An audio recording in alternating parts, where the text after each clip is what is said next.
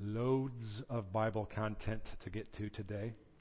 Um, so we're going to jump right in and uh, get get our feet not just wet, but we're going to like dive in head first and start to get into what Paul is telling us in the text here because it's, it's crucial stuff for who we are and how we do this thing called being the body of Christ. And we'll see some interesting ways that manipulating and twisting things that God gives us as a gift for ourselves will actually hinder the progress of the gospel. So let's go ahead and look at that. First thing he says there, verse 14, 2 Timothy 2, is this Remind them of these things. And we're going to press pause here. We're going to camp out. We're going to unpack just this one phrase for a good while here. Because in so doing, we're going to, we're going to kind of see where we've come from in 2 Timothy. We're going to kind of see what the argument is that Paul's been making. We're not going to flesh all that out, but we're going to sort of encapsulate that a little bit by giving some color to this phrase. Remind them of these things. Up to this point in, Timoth- in 2 Timothy, Paul has been telling Timothy, I need you to remember two things. Primarily, remember two things. Remind yourself of two things. Number one, the gospel the content of the gospel that God, in Jesus, perfect, sinless, lived for us a life fully divine, fully human. It's the only way it would have counted so that we could know Him and have relationship with Him forever because He paid for our sins. That's the gospel. We talked about that last week. Remember Jesus Christ. That's the content of the gospel. Two things. Number one, the gospel. The second thing that remind them of these things means up to this point is the people who have communicated that gospel to us, to Timothy, to Paul. Two things the gospel and the people who communicate the gospel, because those two elements are the primary elements involved, other than, duh, obviously, the Spirit of God through the content of the gospel and people who are uh, communicating that. Those are the two elements that are about fanning the flame of the gospel in the world. So Paul starts off here by, by recalling all of that for Timothy to remind them of these things. This is the sixth and the final time that we come across this concept of remembering or reminding in 2 Timothy. I think it's the sixth time because it's important enough to keep saying, Paul keeps reiterating it. He keeps saying, don't forget this. It's also the final time because I think Paul is saying here, okay, Timothy, here's the shift that I'm making. You have been reminded of this. You have this content of the gospel, this faith that you have from those who have come before. Now it's time not just to remember what you have, but to remind them. He's making a shift here in verse 14 to remind those who are under his care of the things that fan the flame of the gospel. So in chapter 1 here, Paul has said to Timothy here, God started this whole process of faith. He was faithful to my ancestors, who were faithful to me so that I could be faithful to you, just like Timothy, your ancestors were also faithful to you, and I was faithful to you, so that you could know the gospel. He's recounting that process. And now he's saying, remind those around you of this same process. Remind them that that's how they came to know Christ. Now, Paul doesn't mince words when he comes to this responsibility. When it comes to this responsibility to, to wield what you're entrusted with in the gift of the gospel in a way that fits and accords with, that goes with what God gave it to you for, Paul does not mince words about this. He takes super, super importantly the responsibility to live in himself, not just by what he says, but by what he does, to live the commission of Christ to make disciples. He says, uh, as he writes to the church at Ephesus, who was here in 2 Timothy, we'll talk about that later. He says, Make the best use of the time because the days are evil. Make the most of every opportunity, he says, for the days are evil. The days are short. Jesus is coming back. You don't have forever to do this. You have to have a sense of urgency about this. Make the most. He doesn't just say, like, okay, you know, when you get a chance here and there, fit it into your schedule.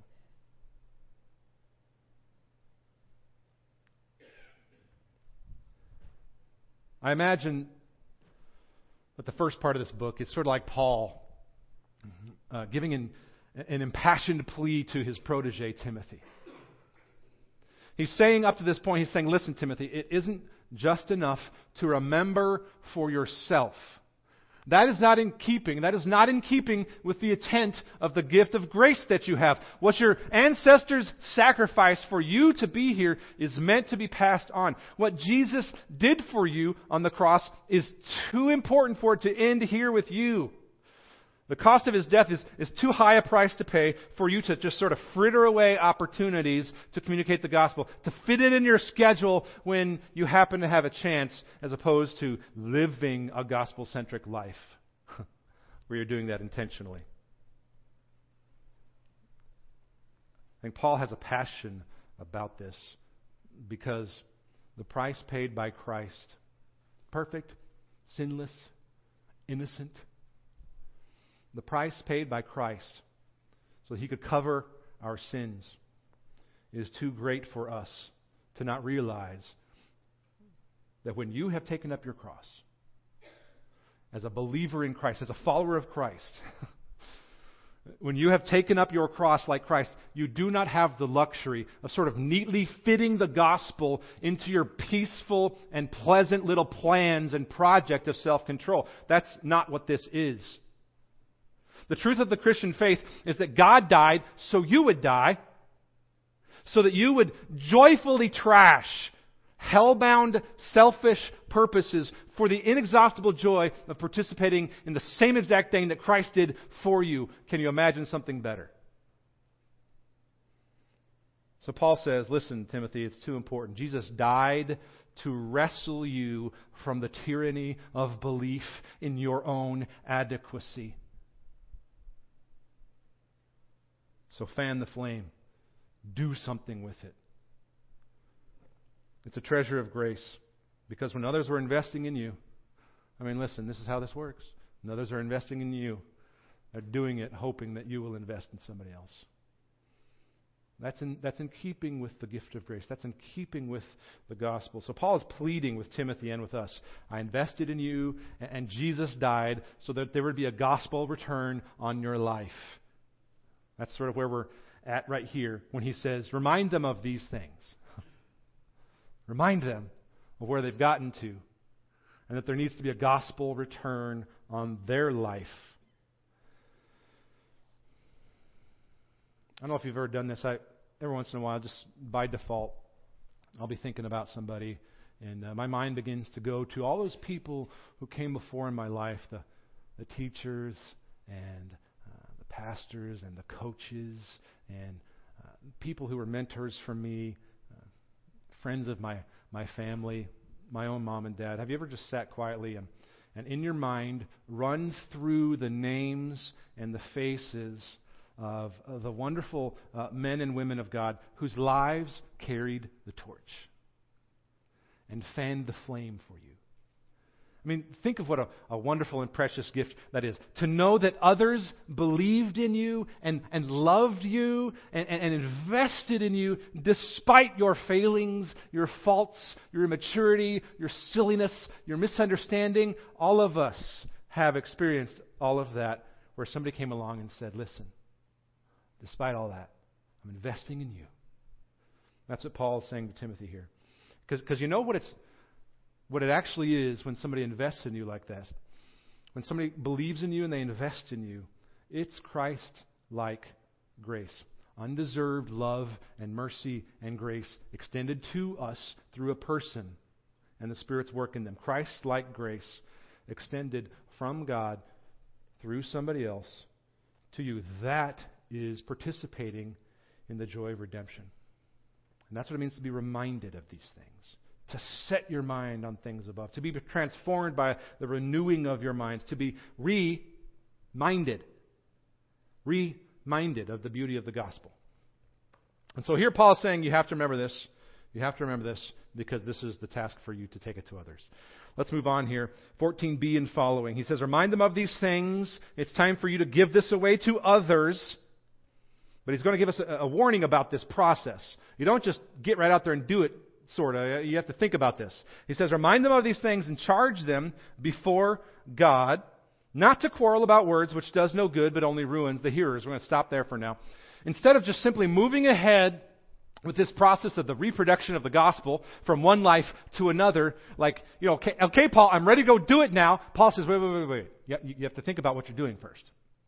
I, am all for your enthusiasm, but you have to be wise about this. We have to be wise. Instead of just moving ahead, he's saying, okay, Timothy, if you're going to do this, then you need to know how to lead those under your care by protecting the gospel that is to be reproduced in them.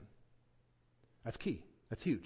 Because if you're not protecting the gospel that is reproduced in the life of another, you will train, disciple them into something other than the gospel. We'll look at that a little bit more here later on. So Timothy is saying you need to be aware of these things that hinder that process if you are not protecting the gospel. And, just a side note here, please, please know that these instructions uh, for Timothy are not just for the uh, the so-called paid ministers and pastors and preachers. The New Testament witness about who we are as believers is that you are all, if you follow Christ, paid full-time ministers. It's just, it's just that somebody else might happen to be writing the check that goes into your account. It just might be that somebody else is diverting the resources that are God's into your account. So, all of us are full-time paid. It's a lie to believe otherwise. That's an incidental point. Verse 14, Paul says, Remind them of these things and charge them. Charge them before God. Give them a sense of the importance of it because they're accountable to God for it. And then here's the key thing that Paul wants Timothy to see charge them not to quarrel about words. You would have thought that Paul said, Charge them to go out those doors, carry the banner, start waving flags, put up some billboards, maybe some Facebook ads. Come follow Jesus. You would have thought that that's kind of the next step. But he says, he says, charge them not to quarrel about words. He is concerned first to ensure that the gospel message remains intact. Because there were some people in the church there who were perverting that gospel, who were hindering that gospel. Timothy was serving a church where there were some people, and this is not something that's just in the church of Ephesus. He was serving a church where some people would sort of try to steal the light from the gospel and shine it on their own sort of pet theological or, or, or sort of doctrinal issues. And, and Paul is saying uh, that's not how this works. Because when that happens, when the plain gospel message becomes muddied with theological fights that are not essential core doctrinal matters of Christianity, then what we are doing functionally is we are not fanning the flame, we're throwing water on it.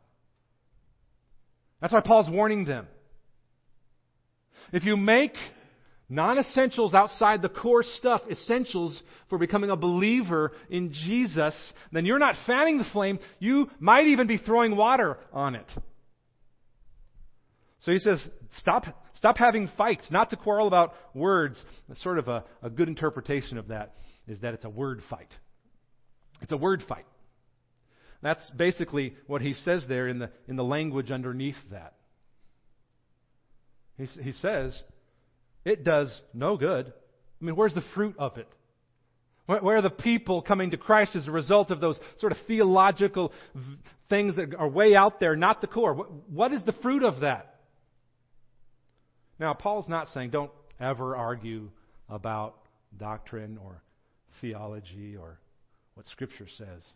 I mean, listen, Paul is clearly willing to stand up and fight for the core doctrine of the gospel, the main content of the gospel. In Galatians 2, he opposed Peter to his face because he thought the content of the gospel is at stake in this. I mean, listen, Paul is zealous to ensure that the purity of the gospel is upheld. But what he's zealous about the purity of the gospel about is so that you can give it away correctly. This is huge. This is huge because when we get together sometimes, we get together sometimes, we like to say, okay, Jesus has to be Lord of your life. And you also have to believe this thing over here that's exactly like I do. And you've taken something you've made it core Paul is zealous to ensure that the gospel is what is communicated, not just our pet theological interests. Because when you communicate that to people, you become a legalist. You put, you put strictures, you put requirements, you put tenets on the basics of coming to know Christ that are not the gospel. When your non essentials become essentials, you run the risk, we run the risk of making disciples of us who are made in our image and not of Christ. And so we've got to keep that process something that's done with integrity. We'll come back to that in just a second here. But I want us to go ahead and look at some background about these opposers. It says they remind them of these things and charge them before God not to quarrel about words. There are quarrels, there are word fights going on. So, so let's look at some content there. Uh, turn with me to 1 Timothy, the first chapter. 1 Timothy, the first chapter, verses 3 through 20. We're not going to look at all those. But we're going to get some color here to this problem that's going on in the church, the quarreling about words. Get some color and a bit of background on that Ephesian problem here. We're just going to kind of look through 1 Timothy 1 3 to 20. Uh, this is Paul speaking to Timothy. He says, verse 3 As I urged you when I was going to Macedonia, remain at Ephesus so that you may charge, as the same word, so that you may charge certain persons not to teach any different doctrine. He names those persons later on. That you may charge certain persons not to teach any different doctrine, nor to devote themselves to myths and endless genealogies which promote speculations, rather than the stewardship from God that is by faith. There were those from within who were saying, hey, listen, eh, you've got to also think about these things over here. That if you don't believe this like I do, how cool is this? Look at this thing over here. Isn't that cool? Isn't that doctrine, that idea over here? Do you know that ba da da ba da ba and and all of a sudden, all of a sudden, a bunch of energy and time is spent out here. When energy and time is supposed to be spent right here. Remind remind yourself. That's kind of what's going on here. People who are promoting what he calls here speculations uh, sometimes without even knowing it, can hinder others from growing in their stewardship, in their responsibility to fan the flame. It's like stealing light that's meant to be shown in the gospel on the basic message of Christ's love for sinners, and it's like shining it on a smaller, uh, unimportant, sometimes even dangerous issue. I mean, this is a silly example, but it's, it's kind of like this. It's kind of like we get together and we say, all right, anybody who wants to love Jesus, come because he will he will give you freedom from your sin. Come in and love Jesus. Any and all comers. But while you're at it, you're going to have, I mean, I didn't really have to say this, but you're going to have to get your hair cut. You're probably going to have to do something about that t- tattoo. And if you're if you're going to like really show how much you love Jesus, you're going to homeschool, have lots of children, make your own clothes, live on a farm, only eat organic. Or the exact opposite of that. Whichever, whichever fits the congregation or the community that you happen to be a part of. You're probably also going to need to read from the ESV because that's what he preaches from. And, and if you want something else, then you're probably going to have to think exactly like we do about all these other things that you, you may not yet know about, you may not yet know about those things, but they are super important. You know what we've done there is we've taken time and energy and resources from the mission of the gospel. That's a perversion. That's a misunderstanding. All the while, this person is coming in going, I have to do all that?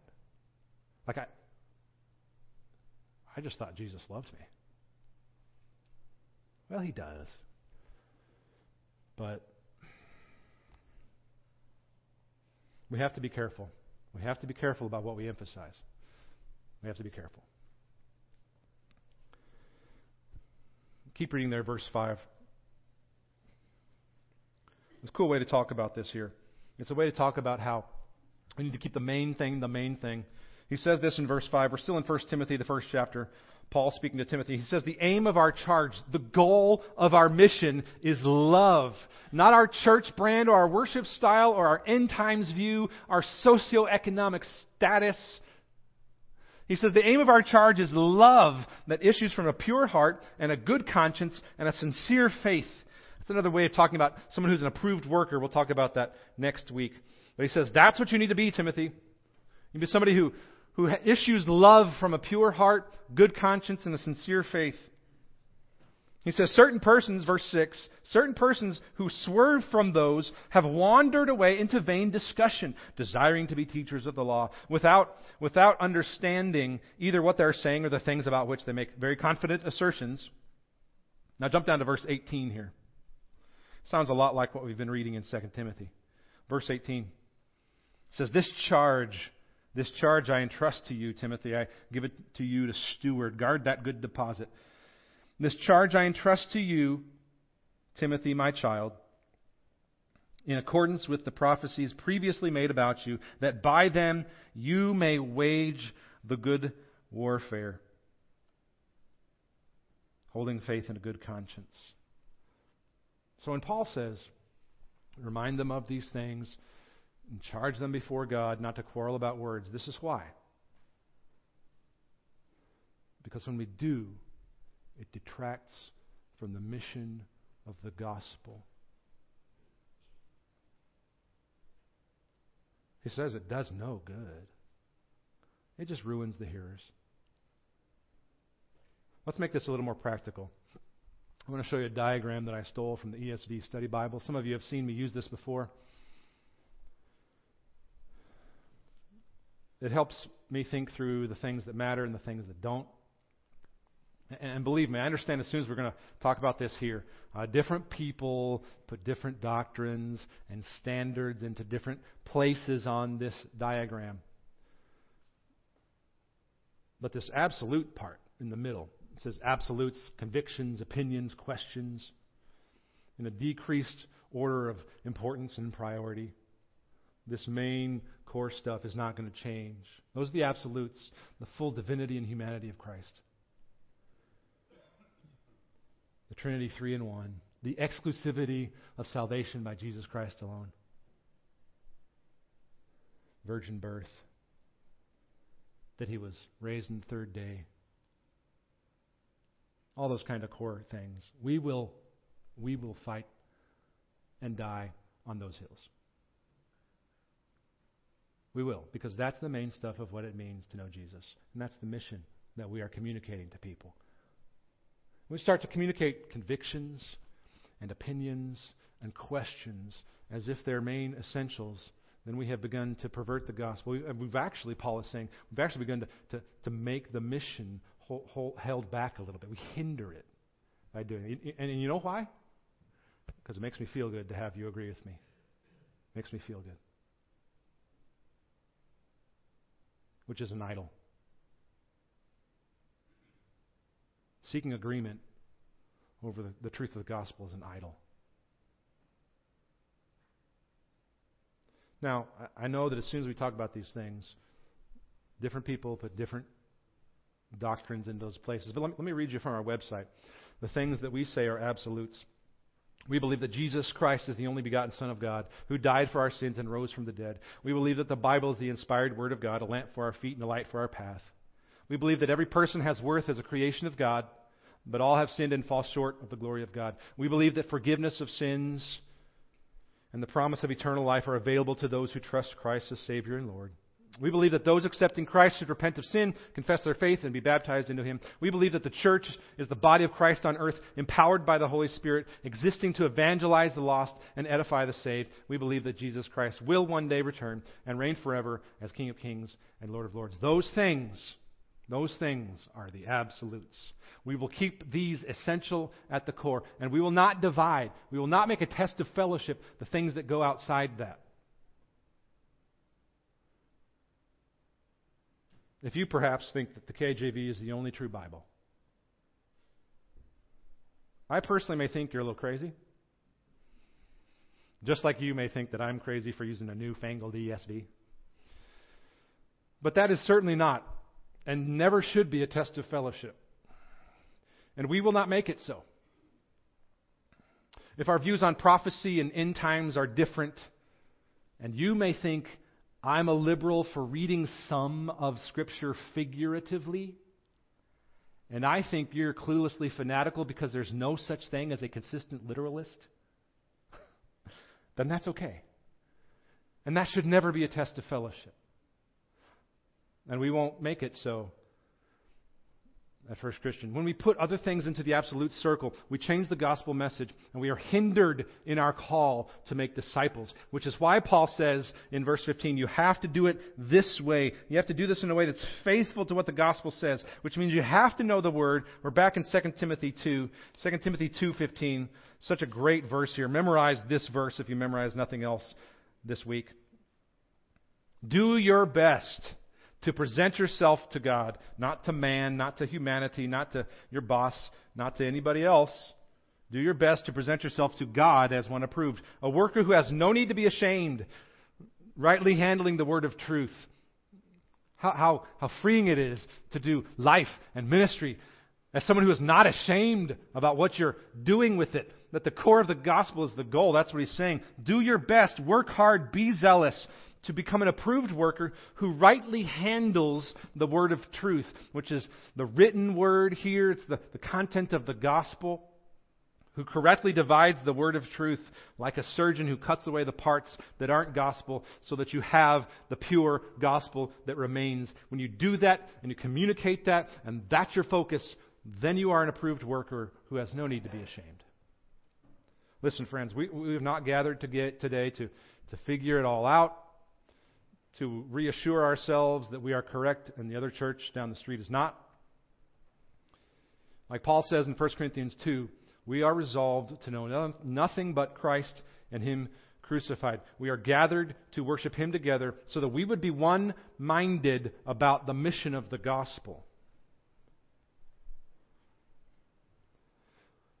We are gathered not to be right about everything, but to learn together to faithfully carry the torch of God's kingdom to another who doesn't know freedom from sin.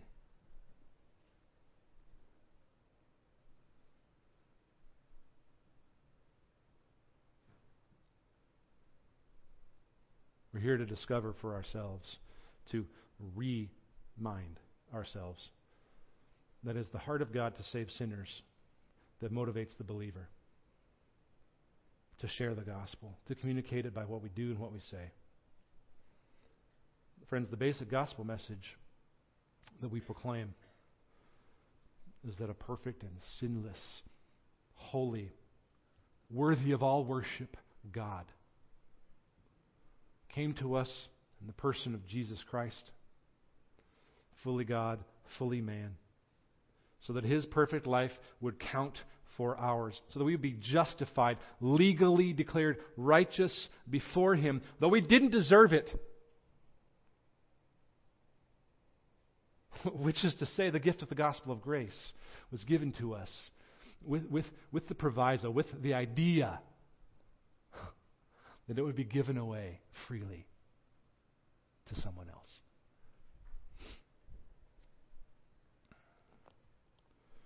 Let's never forget that.